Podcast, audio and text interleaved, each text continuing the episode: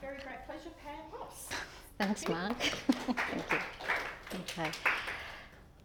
Thank you very much for that, Mark. Um, so yes, today I am going to talk a bit about um, well driving. It. I think I advertised it as tr- just on brain injury, but um, I'll get on to brain injury in a bit more detail. But I thought I wasn't sure what knowledge everybody had, so I thought it was probably good to um, uh, just go through the basics first the roles and responsibilities of us as health professionals for driving and the driver licensing authorities and drivers. And for those that aren't OTs, to know a bit more about what we do to assess people, um, a little bit about a variety of neurological conditions. And then I'll just present a bit on my PhD and what I've found, I suppose, um, a bit further on. So, when we talk about fitness to drive, what do we actually mean? And I've really taken this from the um, Austroads assessing fitness to drive. And if any of you are never sh- unsure of if you have a patient with a particular condition, there, uh, there are a set of guidelines um, for any of us, mainly doctors, I suppose, to look up uh, to, to look at what the rules or regulations. Actually, they're not regulations; they're just guidelines about those conditions. And um, if you read them, you'll find often they're quite uh, difficult to um, really apply. so, we, so I'll talk a bit more about that later. So the aim of determining fitness to drive is to achieve a balance between minimising any driving related road safety risks for the individual and the community posed by the driver's permanent or long-term injury or illness and maintaining the driver's lifestyle and employment related mobility independence. So it's all encompassing there. And the key words are really that the driver has a permanent or long term injury that might affect their driving. So that's really what we're talking about here. Um, so the DLA, or the Driver Licensing Authority in Victoria, is um, VicRoads, and their uh, role is basically to make all decisions about licensing of drivers. Um, they consider any reports that OTs sent in, doctors, neuropsychologists, anyone really, police, members of the public. Um, and they will look at someone's crash involvement and their conviction histories if they're when they're looking at making a decision about someone's driving capacity. Um, and their other responsibility is basically educating the driving public of their responsibility to report any long term um, injury or illness. Um, and if we move on to what the responsibilities are of the driver, uh, and it's something that often our patients don't understand and we aren't, as just drivers, aren't aware of, but it is actually our responsibility to report to VicRoads if we have any long term or permanent injury that might affect our driving.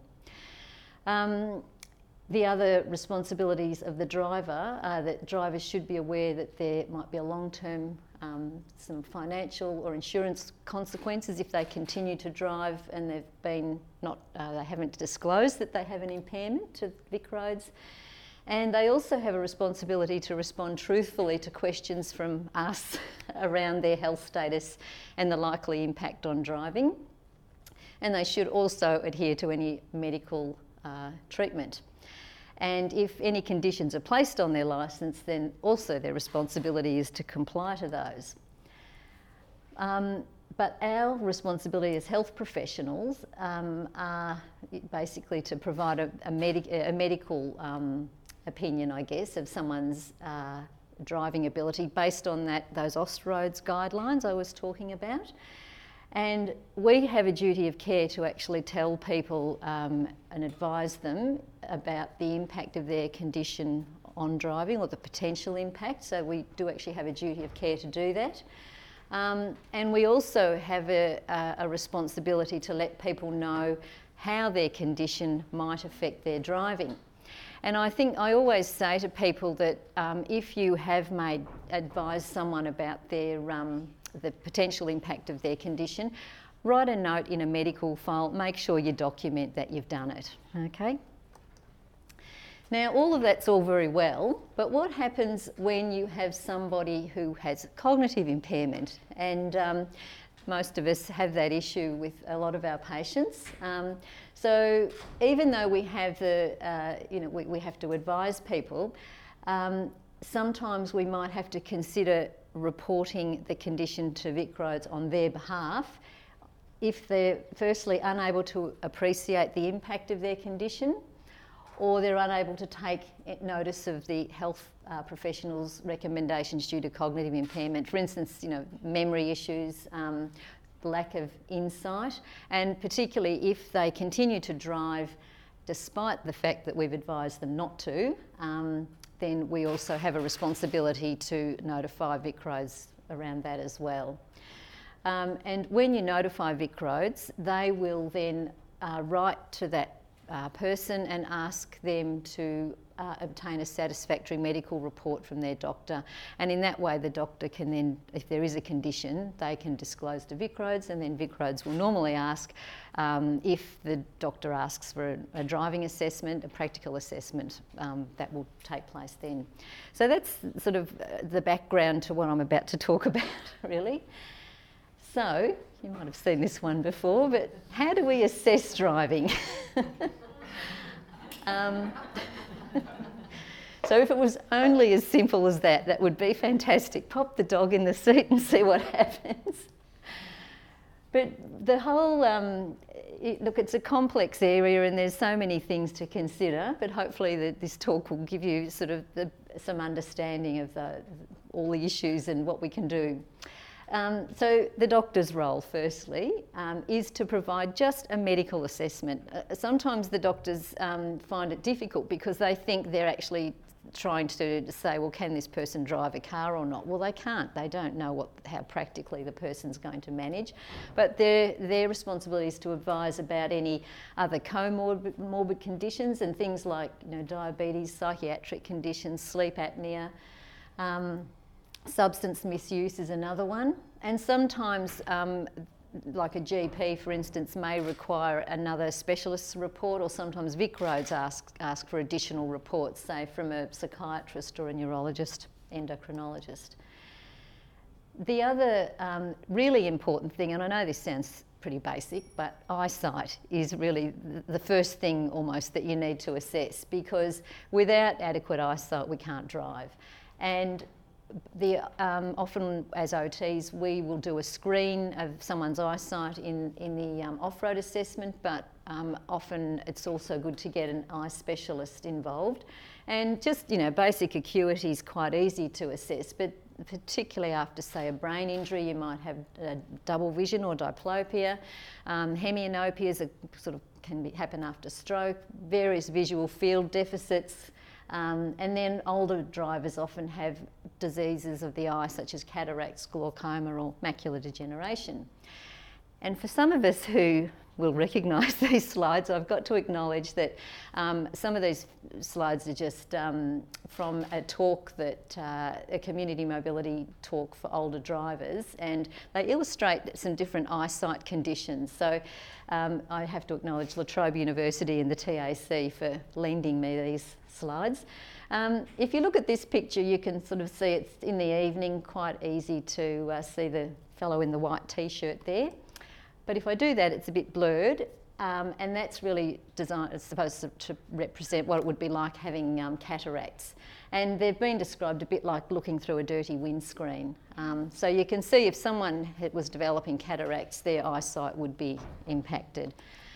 This is a, um, supposed to depict what it would be like with an extreme case of glaucoma where you've lost your peripheral vision, um, just got central vision, and it's a treatable disease. So you know people really should be getting their eyes tested once they're over 40 every couple of years, so that they can um, that can be picked up and treated. Macular degeneration is another uh, issue that can occur, and you can see that people tend to lose their central vision, and um, that obviously also impacts driving. So, if we just think, I'm going to talk firstly a bit more about older drivers, and um, you know, whether you deal, no matter what area you're dealing in with, if it's just traumatic brain injury or, or obviously stroke, you'll um, end up with normally older drivers uh, or older people in your practice. Um, and we know that most older drivers do have deteriorating eyesight and hearing, and um, sometimes they can also just over time um, they lose physical strength and flexibility and range of movement, so they're not particularly neck, not as flexible. Um, and also, age related diseases are more common, such as arthritis and various neurological conditions. And sometimes also reaction times slow down just as they get older, and also they're more likely to be taking medication. But does that mean that all dri- older drivers should be assessed? And there's, there's quite a bit of controversy about the whole issue of older drivers and whether they should be assessed.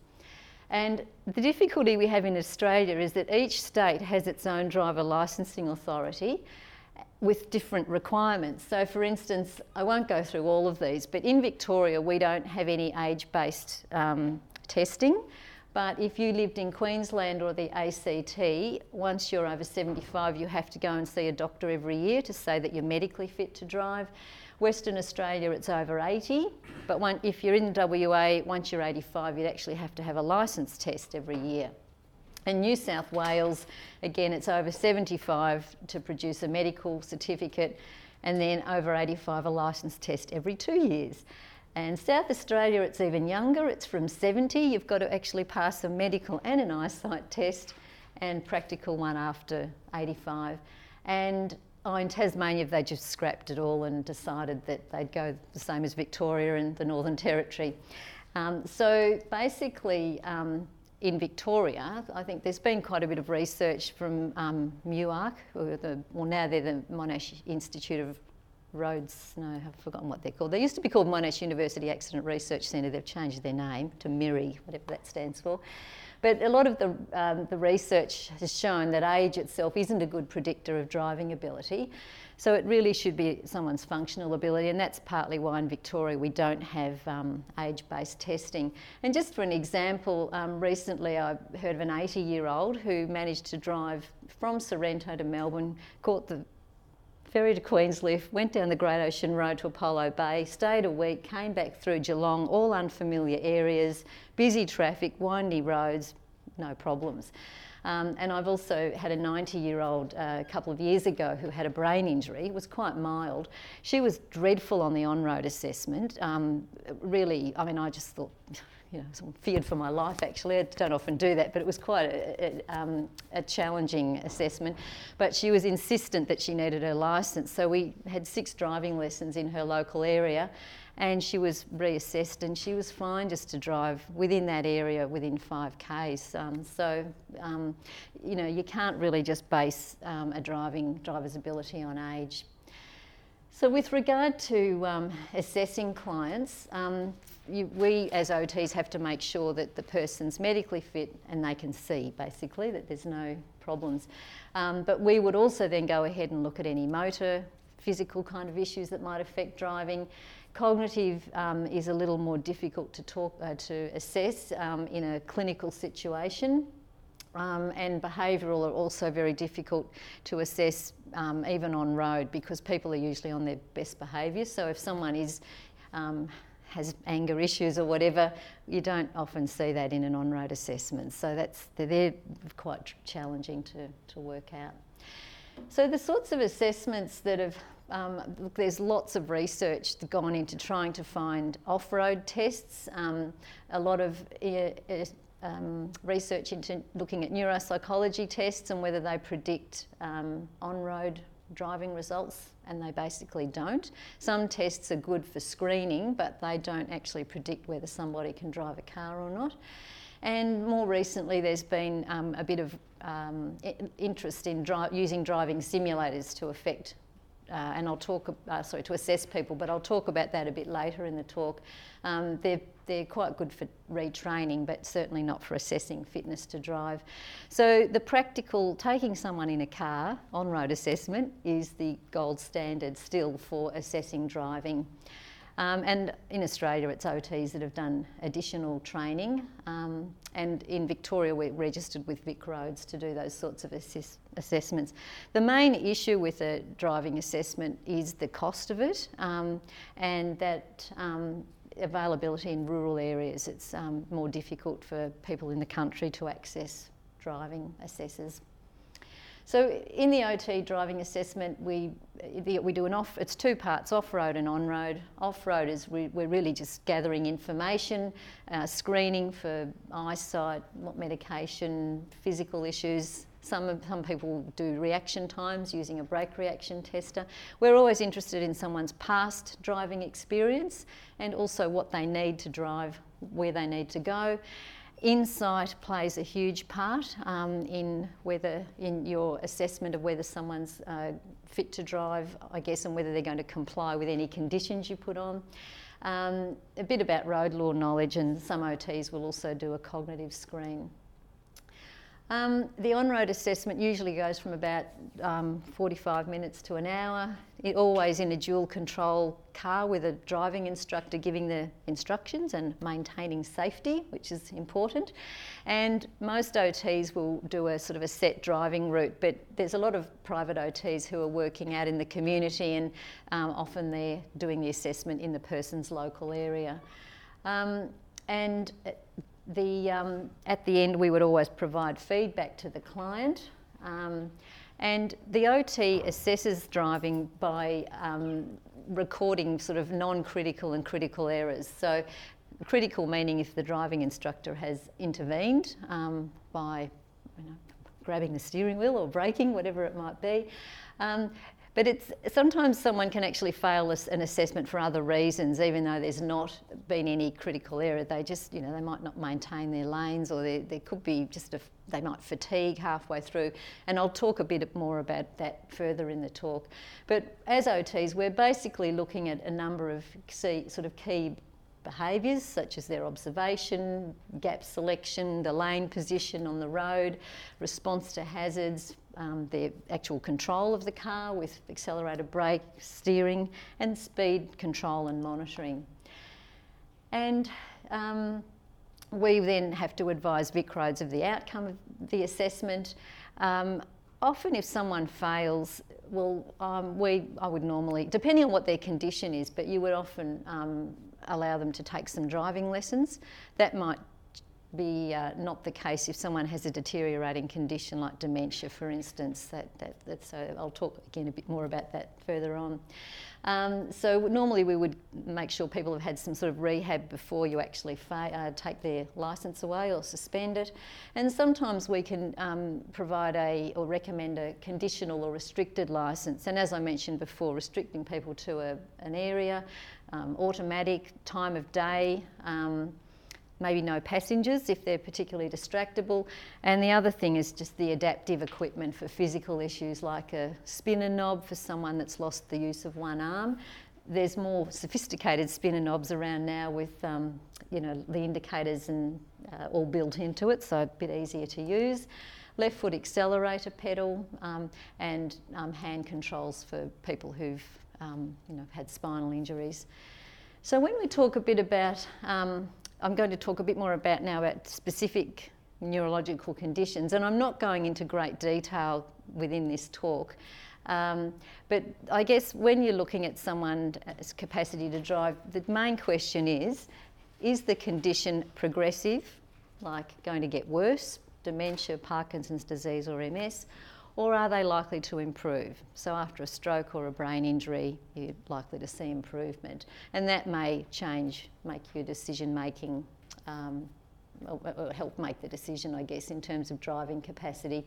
And also, their level of insight and self awareness for any condition seems to um, certainly impact on someone's ability to drive safely in the longer term. So, dementia. Now, I have an expert here on dementia. but um, I'm going to just give you a bit of a, um, a brief rundown on it. Um, it is associated with a moderately high risk of crashes, and people might often present with navigation difficulties. So they, and when we take them out as OTs, we usually get them to try and navigate around their local area, and you, you often can see that people forget where they are and they get lost in their, fami- in their familiar areas. Um, they may also have concentration difficulties, they miss stop signs, give way signs, not very good at judging distances um, or the speed of other cars, and sometimes that confusion between accelerator and brake pedal when they're in a bit of a stressful situation. Um, oops, sorry. There we are. Um, if you're concerned about someone's driving and they have dementia, it's a good idea. To, there's a there's a few articles. I've actually got a um, some resources at the end uh, after this section on uh, sort of well, these questions, for instance, there's a couple of good journal articles that have been written, and so about trying to um, the questions you can ask caregivers to get an idea of whether someone should be driving. So, firstly, are they getting disoriented or lost? Do they forget where they're going um, or why they're going out? Have they had near misses or crashes? Um, do they lose the car in a car park? Um, a lot of people do that. um, unexplained scrapes, dents on cars, um, and as I said, driving through stop signs and being slow just to make decisions at intersections. Um, can they tell left from right? Do they stay in the lane while they're driving? Um, do they get more aggressive or angry? Um, have they had speeding infringements, been pulled over? do people toot their horn more at them? Um, and do they not see, you know, other perhaps cyclists, pedestrians, and they have difficulty parking? So um, if they, um, they also may continue to drive without a valid licence, even perhaps once it's suspended. Um, and I think, again, as OTs, we often have to deal with that, what um, to do about it. So even though you may have decided someone isn't fit to drive with dementia, um, the family may still report that they're driving, but obviously removing the keys is the most obvious thing to, to do, it, but it can create huge issues. Um, and there's um, often there's a lot of support that can be re- needed for people if they are, it depends, doesn't matter what condition they've got, but how they're going to get around the community and manage their lives. Um, so as OTs, we often have to provide some support with that as well.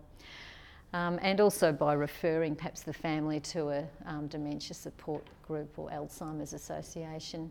And these are some of the resources that um, uh, you know you can refer families to, um, or as a, um, if you're a health professional wanting more information, there's certainly a lot out there about dementia.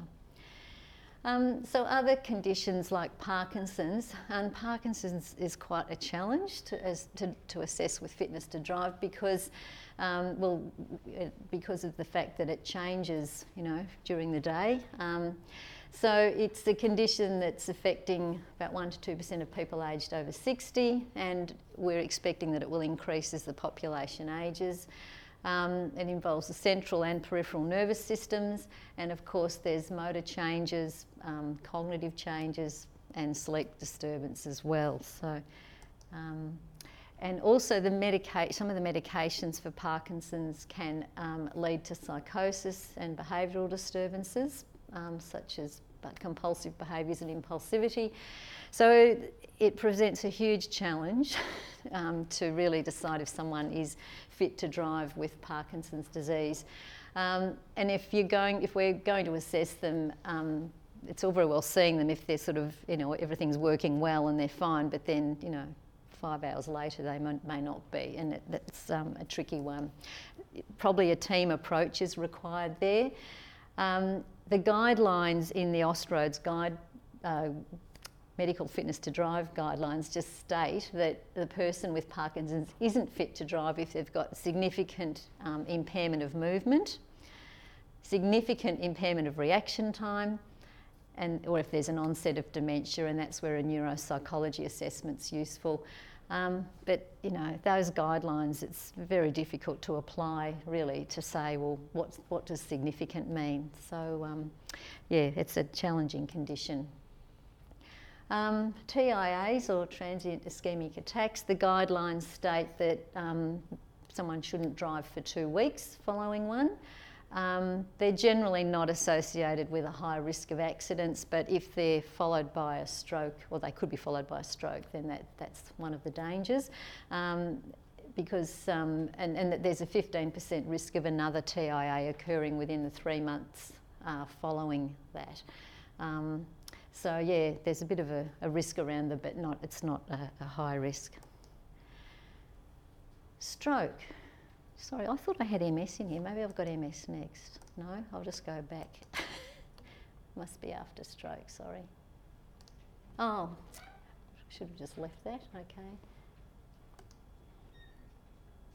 So with stroke, um, so I'm just working out previous. So I'm using it, usually I use a keyboard, it's a bit different. Okay, so with stroke, it's the um, leading cause of disability in Australia. Mean age of people is about 72 years old, and in the literature, it's between 19 to 54% of people return to driving. Um, the again in Victoria or in Australia, the Austroad guidelines advise people not to drive for four weeks after a stroke.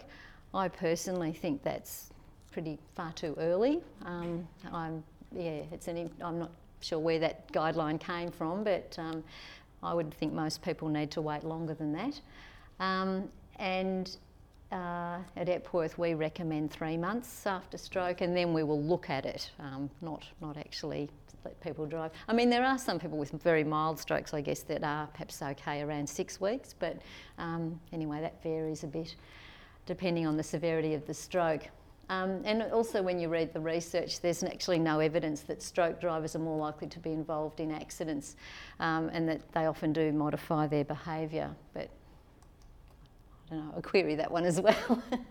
but um, so, with stroke, the, act, the guidelines again st- say that someone isn't fit to drive if there's a significant impairment with visuoperceptual perception, ins- visuospatial perception, sorry, insight, judgment, attention, reaction time, memory, and you know, physical issues. And again, very hard to apply those guidelines. So, really, the best thing to do if you have someone who's had a stroke and wants to return to driving is to have a, do a practical driving assessment.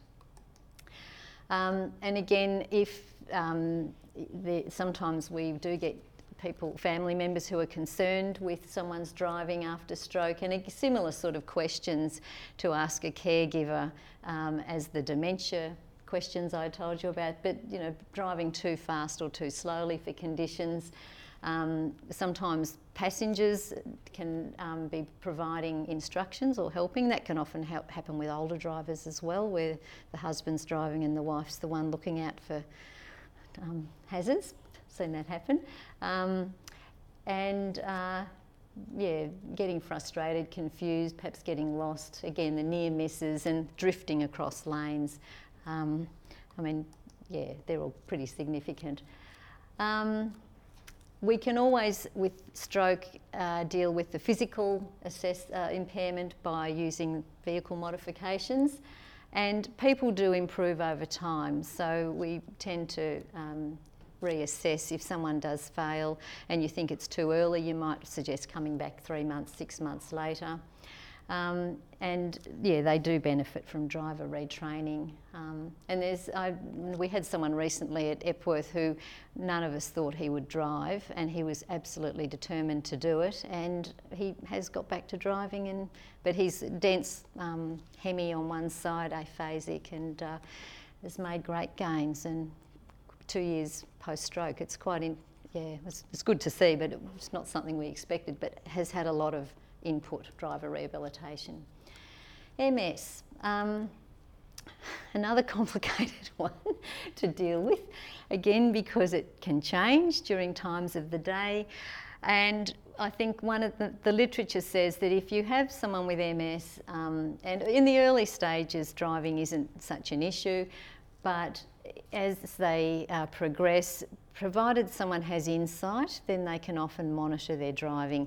It's when the insight is lacking that um, there's a much higher risk of um, being involved in accidents and being unfit to drive. Um, and because it's a deteriorating condition and it, the time course varies so much, it's something that um, the person needs to be monitored over time um, medically and perhaps needing driving assessments every um, year or whatever it might, two, two years. Um, it can be difficult to assess, particularly if someone has sort of had a, a remission and they may not be fit to drive, but then obviously they may improve and then they'll be okay again. Um, the accident rate for drivers with MS, is estimated to be three times that for higher um, of similar aged healthy individuals. Um, I actually had a lady last week. It was quite stressful. We were going. She's decided that she um, uh, she's been driving with her right foot, but it's she really needs to look at hand controls. And um, but to get to the place to look at the hand controls, we had to head all the way out to Dandenong. It was 35 degrees, and there were three of us in a row. The patient, all in different cars, patient driving and two OTs. Then we all got lost. but and it was a real worry because we got there, but you know, she was exhausted, um, but she'd driven her car there. I thought, you know, she should have got a taxi. We probably should have suggested that. Um, and it's such a difficult thing because she obviously got home again okay, but um, it, she's in that situation where you know she probably shouldn't be driving, but she is coping, and it's a very fine line. Um, she's got enough insight to know that she wouldn't normally drive if she's fatigued, but it's it's also difficult for people with MS to decide, well, when do I then when do I take the plunge and move, you know, to hand controls and then now her hands are getting weaker. How, is it worth doing all these expensive modifications? How much longer I'm actually going to be able to drive? So, none of this is easy. It, it involves working with the person and, um, you know, just looking at, I guess, trying to advise, you know, the best scenario and looking at what what needs that person has with regard to driving. Um, it really does take a team approach because there might be visual changes, so you're needing to get an eye specialist involved. Um, obviously, the um, medical, the doctor with any uh, medication, and neuropsychology assessments can be useful if cognitive changes are occurring. And there's the whole gamut of motor or physical issues with sensation, coordination. Um, yeah, so it's, it's um, quite complex. Seizures and epilepsy, I'm not really going into that because normally, um, basically, you, VicRoads nearly always require a neurologist's opinion as to whether someone's fit to drive or not. Um, and so we really uh, have to um, rely on, on their advice. And also, the guidelines vary with private or commercial vehicles. I should have mentioned actually, all these guidelines that I've talked about so far are just for people driving their own private car, not for um, trucks and buses and so forth. There's a different set of guidelines contained in the same document. Intracranial surgery, um, again, that the period of non driving might vary depending on the neurosurgeon, but it's usually three to six months and also sometimes a neuropsych assessment may be required and a driving assessment. Traumatic brain injury, so this is where I'll spend a little bit more time. Um, it can be obviously affected again, you've got physical issues to consider, cognitive issues, which are all listed there with concentration, speed of processing, planning, problem solving, self awareness, fatigue is the key one, and behavioural issues as well. And this is what the guidelines say about brain injury that um, basically, if someone's had a seizure, um, it will only affect their licensing if it becomes a more chronic problem. Sometimes people have a seizure at the time of the accident and that's not uh, classed as epilepsy. But in terms of um, a minor head injury involving a loss of consciousness of less than a minute, don't usually result in long term impairment. And if you've had a TBI causing a loss of consciousness, you shouldn't drive for a minimum of 24 hours. So it's a little bit hard to know then, um, if we go down to the bottom guideline, that um, a person isn't fit to hold li- an unconditional licence if the head injuries resulted in significant visual, physical, and cognitive impairment. So most of these guidelines all talk about significant impairment, which is very hard to define for anyone. And also, they don't give any guidelines about it's all very well if you've had a very minor head injury, you don't drive for 24 hours. But actually, there's research that shows that people, even after a minor head injury, still have cognitive impairment, particularly the first week and sometimes up to three months. So, you know, it can really vary. Um, so, I'm going to stop now there just to see if anyone has any comments, questions about what I've talked about because I'm now going to talk a lot more about brain injury, and that's what my PhD's been on. And uh, just give you a summary, I'm not going into great detail, so don't get scared. Has anyone got any comments or questions at this stage? Can I ask Pam, are you yeah. always in a car with Yeah. Is that just for the assessment or is that for the training as well? No, well, what happens, and that's what I'll talk about um, in the next part, the driving instructors do the training, but we provide the input as to what the goals of the lessons are. But look, they, they're integral to the whole process. I mean, yeah, and in fact, that's the next part of the talk is a bit about, um, yeah, that, that basically there's different types of training you can look at, but actually taking people in a car on road is really the best method. Mm. And that means you've got dual control guess. Yeah, yeah, we don't go in the car normally unless there's dual controls. People get actually that's a comment. A lot of um, particularly older drivers, when you take them out, they actually get um, a bit annoyed because they will say, "Well, um, I'm not used to this car, therefore you should assess me in my car. And we have to explain, well, that's all very well. And like these days, I mean, part of being able to drive is if it's an automatic car and it's just a normal size, I mean, we're not asking them to drive a tank or something. It's, you know, it's all, it's being able to adapt as well. And um, yeah, and, but that's often a criticism. Mm. All right, well, I'll continue on with this. So I guess um, most people would want to know why I actually started a PhD, and I often ask myself the same question. but it's, I think, look, the question we're all asked is when can I return to driving? It's, you know, that's a very common question in, for working in rehab anyway. And it is has it's often difficult to answer, and um, well, particularly what I've just gone through, all those guidelines make it difficult. There's also, like internationally, there's lack of uniform assessment and rehab procedures. And also, um, well, after a brain injury, for instance, there's such a range of um, issues we see, and it all depends on severity of injury, but then it doesn't, it's not only that, it might be their driving experience, um, so th- th- th- it's, it's, such a range of issues. So I thought that having done at least 3,000 on-road assessments over 25 years, I thought I'd seen a pattern with brain injury as to the sort of drivers or patients that I thought probably didn't need to be assessed and those that did. But I didn't have any evidence to support what I had observed clinically. Um, and like about who to refer for driving, when to refer, um, if we gave them driver rehab, what were the outcomes, and what was their safety like? That was because I work at, in um, my other, well, my main role at Epworth is actually getting people back to work. I often would keep in touch with people monitoring them at work for, you know, maybe a year after their driving assessment, and I sort of noticed they didn't all seem to be out there having accidents, but I didn't actually know that.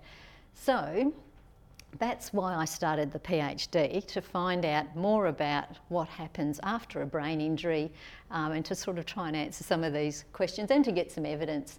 So, really, the whole objective of it was to just try and contribute to the current knowledge about getting back to driving after brain injury and to help with clinical decision making, really, so that we're offering our patients the best possible assessment and rehab. So that was seven years ago, I thought that, and now I'm.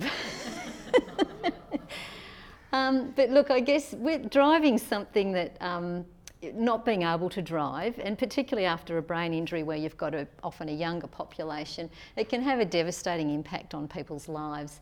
And we know from research that people who can't drive um, are less able to, uh, they're less successful in being able to maintain employment. Um, community participation, being out sort of visiting friends, just daily life activities. And also driving is often associated with self-identity and, um, and for many people not being able to drive, they lose many roles they have in, within a family. So it's important that in rehab um, we actually assess people's, or give them the opportunity to have their driving assessed and to provide interventions for those who fail. And I think that's something that doesn't always happen particularly well. So the whole aims of my study were firstly I, I, hadn't I wanted to just document the sort of patient characteristics of the people we'd seen at Epworth and what the outcomes were after they'd been through a program. I also tried, wanted to look at their pre-injury and injury related factors that might influence that um, outcome of the on-road assessment. And then to actually look at the uh, goals and the um, outcomes and also the resources of like of um, driver rehab. So how many driving lessons did people need on average and how much did that cost and so that's another focus and I'll talk about that in a bit more detail. And then to look at their um, self-reported safety and their patterns of driving behaviour, had they changed at all? So they were really the main aims of the study. And also, oh, to look also at the people who passed their driving assessment, who were the pass group, and the people that needed driver rehab. I wanted to look at the differences in what differentiated those two groups. And another, just a more subsidiary aim, was the fact that um, when you read the literature, there really isn't anything much in the um, literature at all about driver rehab and um, how it's a, how you do it. so that was really where the other goal was to actually try and get that out there. So I've done the structure of the PhD's three studies. Um, the first one has been published and it's looking at um, predictors of on-road performance. The second one is more about the driving, the driver rehab and driving lessons, and also the use of restricted or conditional licences. And the third one is looking more at the long-term safety and behaviour. So I'll just give you a brief um, summary of each of those. Um, I've already told you what the first one was. So basically, um, there were 207 people or participants in the sample with mild to severe TBI with a mean post traumatic amnesia duration of about 23 days. And all of them had gone through the on, done an on road assessment and were at least three months or more post injury. And as I said, they got divided into the group that passed their initial assessment and the group that needed driver rehab. So 66% of this group passed the assessment and their mean post traumatic amnesia was 16 days. And if you compare that, the group who 34% that needed driver rehab, actually in this group, I also there were a few 19 people who actually had a second or a third on-road assessment. They didn't actually have, but I put them in this same group. Mean post PTA of 39 days. So you can see immediately there was a significant difference in injury severity, which is what you'd expect. It's pretty you know, basic really. But, but after driver rehab, only three of them didn't get back to driving. So that's out of the 207 people that came through, only three didn't get back to driving. And we looked at, you know, with statistical analysis, the drive, the rehab group, the more severe group, were more likely to be female, and I'll tell you why in the next study, and they had um, significantly lower GCS scores and longer PTA duration, so they were more severe, slower reaction times, and more physical injuries, which is what you'd expect for why they failed their driving assessment or needed driver rehab. I don't really like the word failed, it means they just needed extra work on them before they were fit to drive. So the, the conclusions from this study were that PTA was a better predictor of driver assessment outcome than GCS score. And in Australia, we use PTA duration much more commonly than, say, the US. They don't use it as much, but certainly all the research for any functional outcome um, finds that PTA is a better predictor than GCS score. So, I guess in combination, if you have someone that's male with a shorter PTA duration, phys- um, physical, sorry, no physical impairment and slower reaction times. Actually, I think I've written that wrong. Anyway, um, looking at those variables, 88% of the pass group could be classified looking at those variables and 71% of the rehab group. Um, and I was very interested to see that driving experience wasn't a significant predictor, and quite surprised actually because um, we know that in the road accident research um, or statistics, the inexperienced drivers and the older drivers tend to have more accidents. Um, so I had expected that I would have more, you know, very young, inexperienced drivers and older drivers. That didn't prove to be the case. Um, I'm also wondering whether it was I just didn't have enough of them in the sample, but um, certainly clinically, I, I would expect think that if you have someone that's only driven for three months or some, or, or is sort of over 80, 85, you might want to assess them. Um, and so providing on-road driver rehab was certainly uh, associated with getting back to driving. Um, the driver rehabilitation study, um, well, what is driver rehab? It basically aims to improve driving skills, change behaviour, and develop compensatory strategies to help a driver cope with impairments. Um, in the sort of OT literature about what types of interventions people provide, um, there's various off-road education programs, so where people might try and just talk a bit more about road law and road knowledge using a driving simulator to try and improve driving skills, and some um, a lot of um, people have sometimes tried to just target specific skills, so try to improve someone's concentration or speed of processing by specific tasks. But there's certainly much more evidence now to show that if you're going to try and retrain some skills, you need to do it in the right context. So driving lessons, being in the car, actually practicing the driving skill is certainly found to be a more effective approach than just training cognitive um, skills specific, uh, targeting specific skills.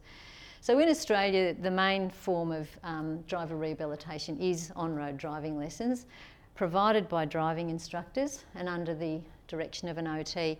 One of the problems um, we are facing, I think, as OT driving assessors is that um, there's not any formal way of training the driving instructors. So many of us have worked with instructors that have kind of just learnt, like you know, and um, and a few of those are about to retire, and um, it's trying to look at ways of actually training people. Uh, you know, to have some basic understanding of medical conditions and, and techniques for actually training people.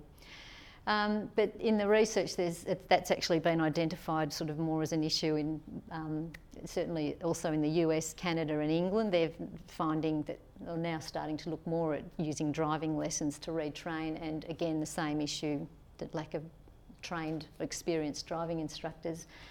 Um, and also in the literature, lots of lots of studies have looked at predictors for who's going to pass and who's going to fail an assessment but nothing about, well, what are you going to do about all the people that fail? Um, there's really not much out there saying, well, if you provide an intervention, th- these are the outcomes.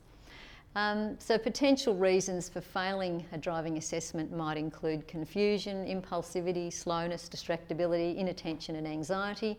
Also, things like lack of recent driver experience. If you've been stuck in hospital or not been able to drive for a couple of years and then you're just put in a car and told to drive, well, that's a pretty challenging thing to do with no recent driving experience. So sometimes people fail or need extra assistance.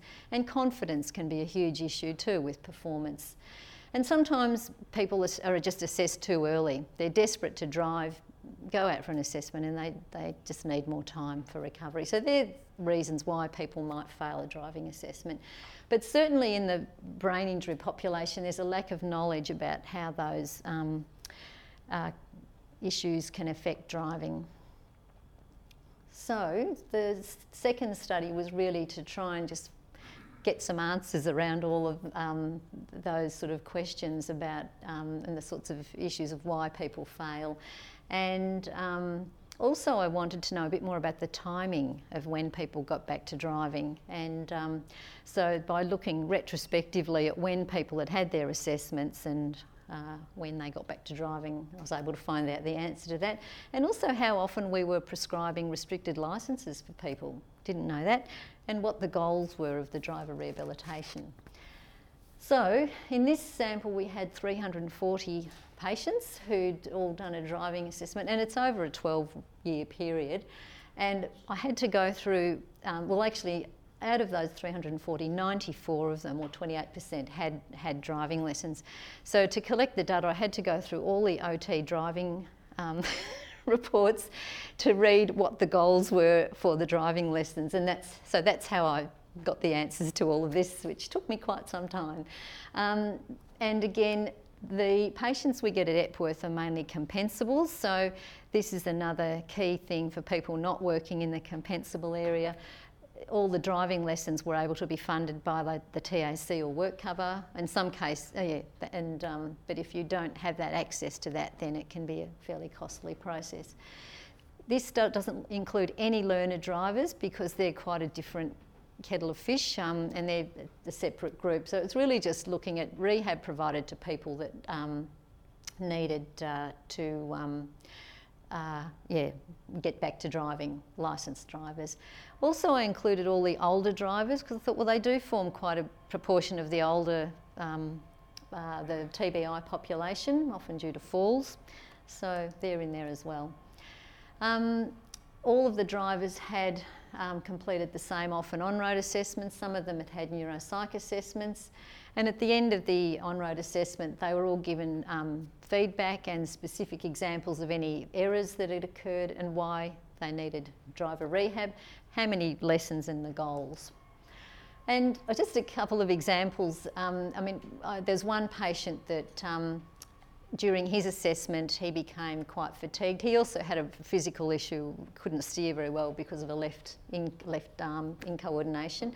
But the goal of his driving lessons were, to improve his steering, um, but uh, and to learn to compensate for that physical issue. But also he had to learn that to recognise when he was fatiguing, and that he used to veer to off the road a bit, or just you know, and then he'd self-correct. But he learnt that he had to take a break after 20 minutes, and his goal was to be able to drive to and from work, which was a 40 minute drive.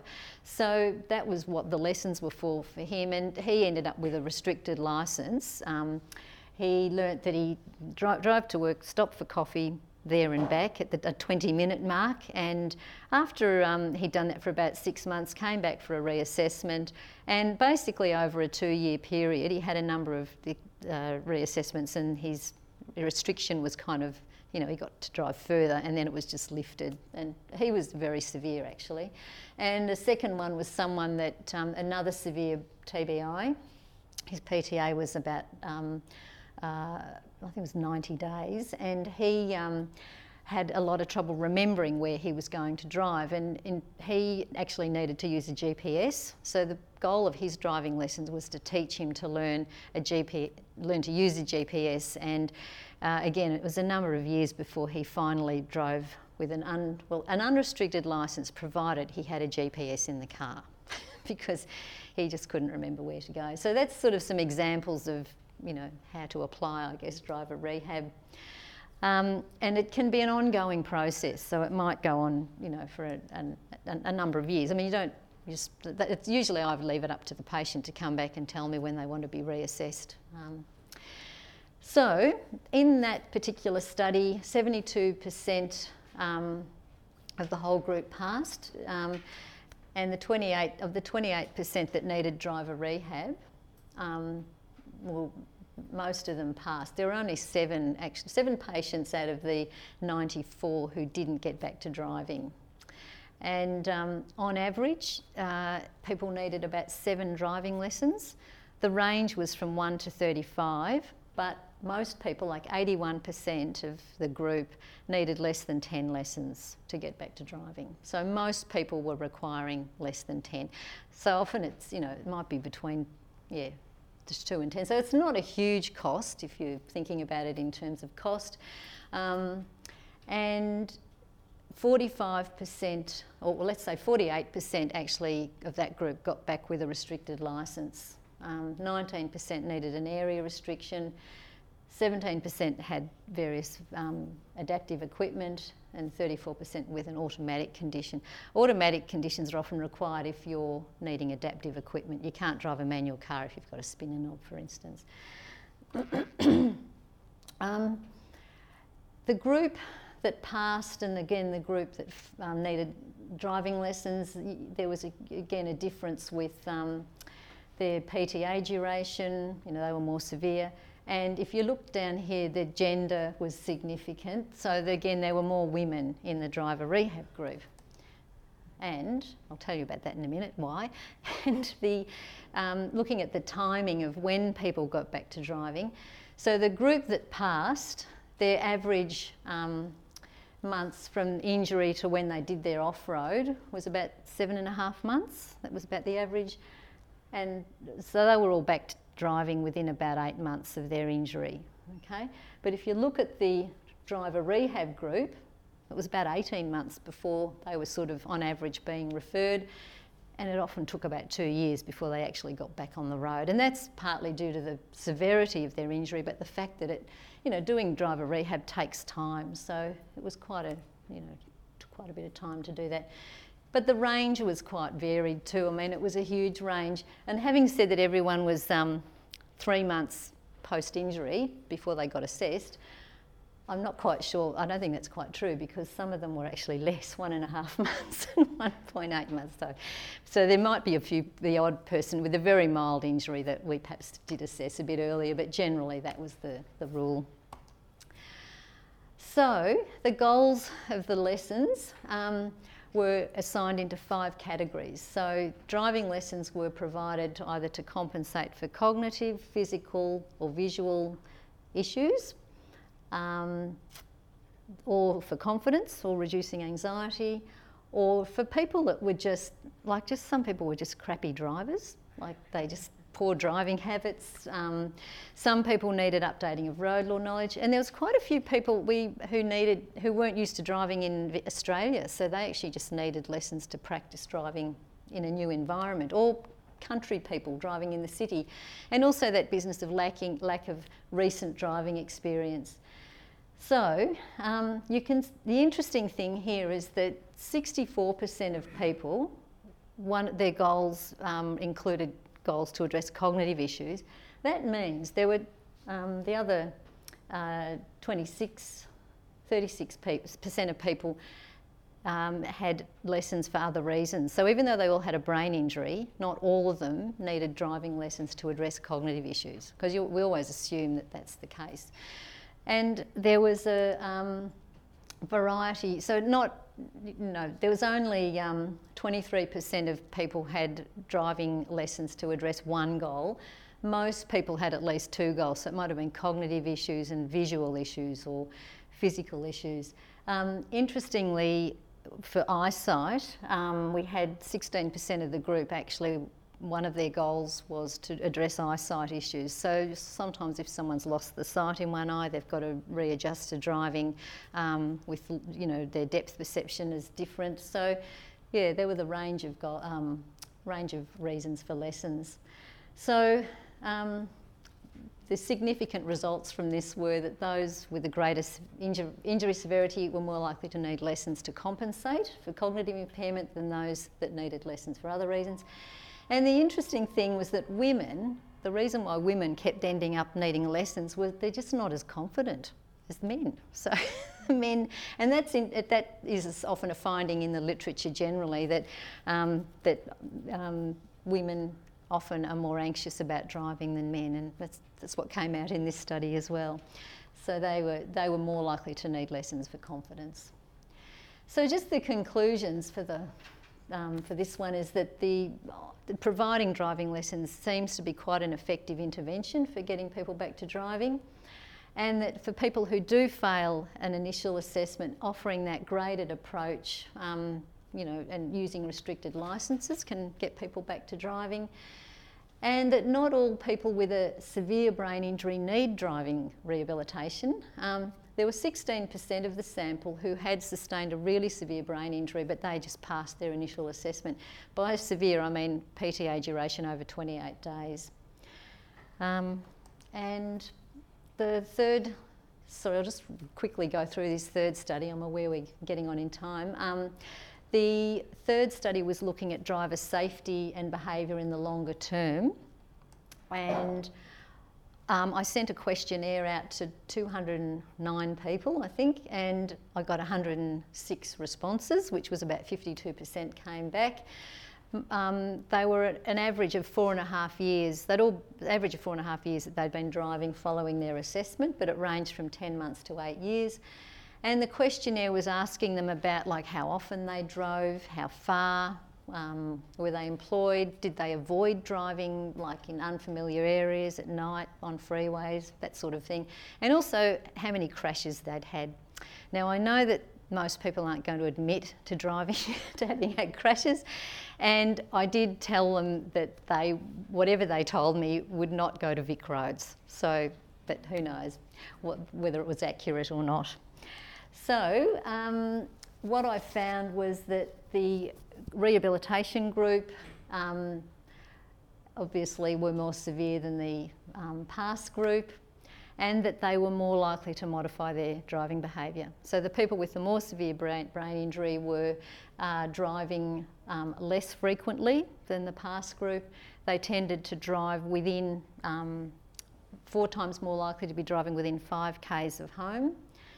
And they also were more likely to avoid taking passengers, driving in busy traffic, night and freeway driving than the past group. So that was interesting to know that those with a severe brain injury had actually changed their driving behaviour. There was no significant difference that I found in terms of crashes. So I asked them about crashes, comparing their pre injury and post injury crash rates, and also between the pass and rehab group. Um, and it's a tricky one because crashes are fairly infrequent anyway. Um, and the issue of asking people how many crashes you've had often, you know, like it was, um, if it's a minor crash, you might have do define a crash as hitting the fence post or you know, running into the car in front. There's quite a few challenges around asking about crashes. Um, but interestingly, 20% of the group reported they were having more near crashes, so they'd almost crashed. And um, again, if you look at the two groups, 15% of the past group felt they had more near crashes compared to this more severe group, reporting 28% of them. Um, and in terms of modifying their driving, 36% reported limiting driving, 40% drove more slowly, 41% had more difficulty navigating, so working out where they were going and planning the routes. And both groups were more likely to avoid night driving. And that's pretty common in the TBI literature. They tend to avoid driving at night. Um, and interestingly, only two people in the rehab group weren't still driving and one in the pass group. So most of the group had still continued to drive, or the ones that answered the questionnaire. And 74% of the group felt that they still had issues relating to their brain injury, so they um, f- felt that fatigue, concentration, and slowness were still issues that affected their driving. So that's possibly why they had modified their driving behaviour. Um, and the other thing that's got nothing to do with driving, but I wanted to know it anyway, was their employment status. And interestingly, both of the groups prior to their injury were 95% of them were either working or studying or involved in you know, something like that. And after their injury, 70% of the past group were back doing something, like mostly employed, but only 40% of the more severe patients had got back to some sort of work or study, which is, yeah, quite a sad finding. Um, 25% felt that their driving ability was worse but most of them thought they were about the same as pre injury. And the good thing I felt was that 92% felt that the driving program had actually been helpful. And what they commented on was that it was great to have that formal clearance to drive or that it, they felt more confident having been told, yes, you're safe to drive. So they were good things to find out.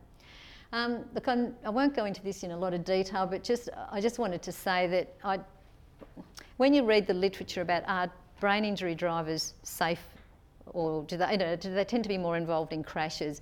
It's mixed results. And I found that most had modified their behaviour and they didn't seem to be all out there having crashes.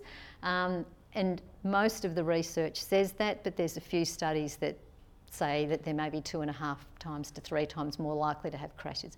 The thing that none of the studies ever talk about is did they actually have any driver rehab or uh, did they just all go off driving because it's not there's not a lot of um, studies at all that look at whether what the effects of driver rehab on safety. So I don't think you can prove anything, but certainly people do modify their driving behaviour, or some of them do anyway. Um, I think I'll just skip that. Anyway, so that's basically what the PhD's been about, and hopefully um, it's contributed something somewhere along the line. Um, yeah, so we'll see where that ends up. And I'd have to acknowledge I've got wonderful supervisors Jenny Ponsford, Marilyn Di Stefano, and Jude Charlton. Um, and Gershon Spitz has been the person that's helped me with all the statistics because that's not my area of strength at all. Um, just going to I might just quickly do this is quite quick, but just wanting to let you know that driving simulators are now sort of certainly be, becoming more um, prevalent, not in Australia but overseas. There's only Epworth have one and one other hospital in Western Australia. Um, and I'm going in three weeks. I'm actually uh, have a Churchill Fellowship to go and look at how they're being used overseas. And um, the main areas I'm interested in interested in are how they're being used with older drivers, because there's some evidence that if you just with normal healthy older drivers, if you give them 10 sessions on a driving simulator, their um, performance can improve on road. Um, also wanting to look at um, how they can help with people following stroke, MS, some visual conditions, and also um, in America they're using them a lot with some of the returned servicemen with post-traumatic stress disorder. So quite a few people working with them to improve that. Um, also, how training people with a physical disability to use vehicle modifications, and we're doing that quite a bit at Epworth at the moment, particularly amputa- amputees. And the other area that I think they would be really useful is for looking at, um, at the moment, learner drivers with a disability have no, um, really, they have to go out with a driving instructor or there's some off road courses, but um, you can't really break the task down for them. So with a driving simulator, I guess you could, um, you know, just train them to drive in a straight line in a safe, stress-free environment see how they go. Or if you've got someone with cerebral palsy perhaps who needs to learn to use a spinner knob, you can sort of train them to do that in a very simple traffic environment and grade the complexity so they've got more to deal with. So I think there's quite a bit of potential. Um, and at the moment, parents with children with a disability really have got nowhere to go. Um, so that's one area that I think could be quite a good use for them. Um, there's different types of simulators, and I've in the US I'm actually looking at these four. This, I never know how to say it. I'll find out when I get there. STISIM or STISM. I'm not sure how you say that. That seems to be the type of simulator that's mainly used. There's another one called a Doron, and then there's a group called Drive Safety and Virage. They're the US and Canada-based ones. Um, most of them are going to be exhibiting their simulators at the American OT conference in Chicago, so I'm going to go and see a few there.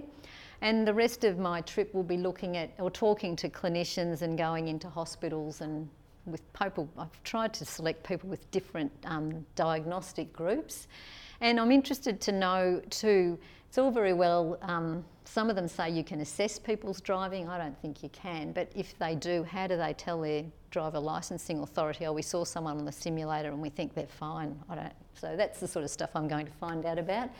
Um, then I go to France. The, simulator we have is a French one, so I'm hoping to learn a bit more about it when I get there. And um, then going to the UK, and they've got this thing called a mobility roadshow where um, you can drive.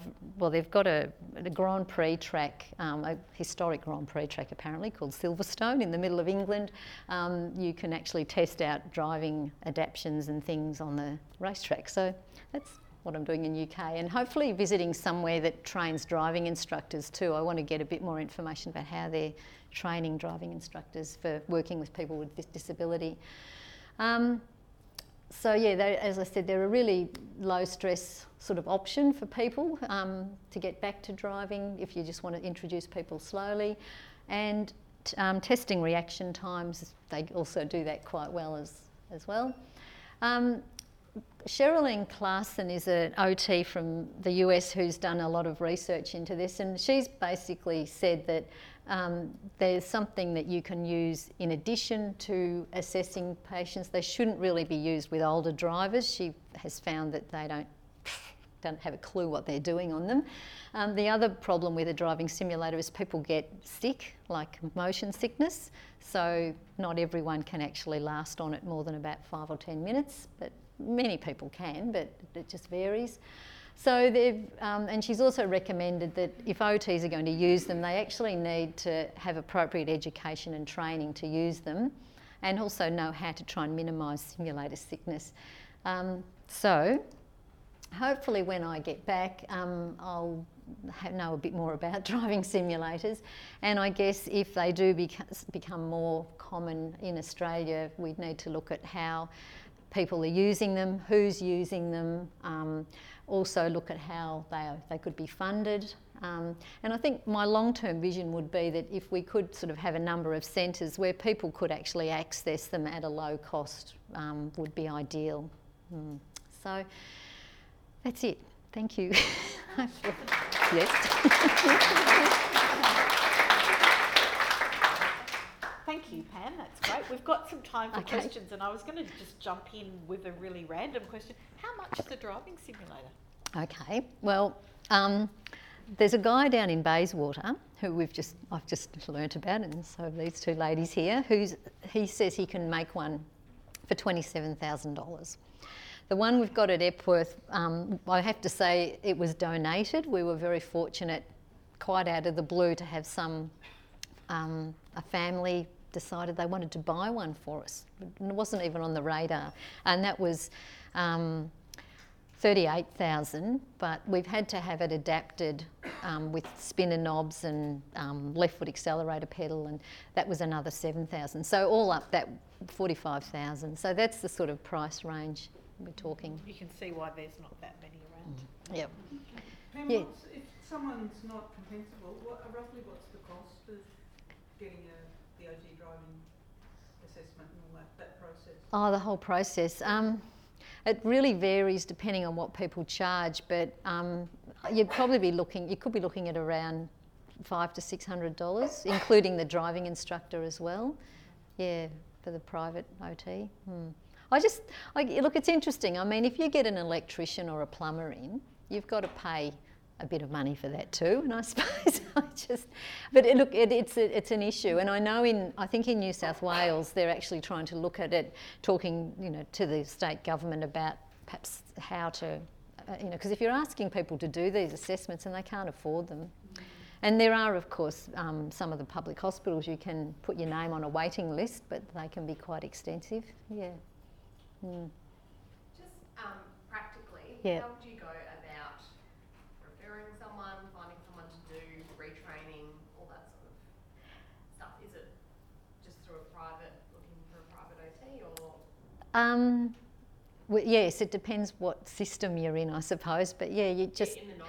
well, um, VicRoads actually have a list of all the private driving OTs. The first thing is though that you have to have the medical report from the doctor to say that medically they're okay to drive, and that they need a driving assessment. So once you've got that, once the person has that, then they um, that gets sent to VicRoads, and VicRoads will then send the person a letter telling them they must do a driving assessment with an OT within eight weeks, and here is the list of OT driving assessors. And the assessors all do the retraining as well? No. Okay, so how do you? Well, you would, th- well, hopefully the OT, if they see there's potential, they would hopefully be liaising with the driving instructor that either did the assessment with them or have access to perhaps another driving instructor they might know about to say, look, this person is going to need five, six lessons, and, and then the OT reassesses at the end. But yeah, most OTs should do that. Yeah. One, one more quick question. Yep. Would, how often would you see that people might have retraining before they do an assessment? Or would they always have to do the assessment first? Yeah, well, if they've got a medical condition that says they shouldn't be in a car drive, like they shouldn't, if they've been advised not to drive, then um, they really shouldn't be out there driving. Um, uh, that's why they, they need you need this doctor's letter first. And the, the whole idea of the assessment is to identify how that impairment is affecting the driving. So people often say that you know, they get all, they want to go and do their lessons first. And you say, well, no, the purpose of the assessment is to find out what the issues are and why you need, if you need driver rehab, and then to do the rehab, and then we reassess. Yeah. So that's the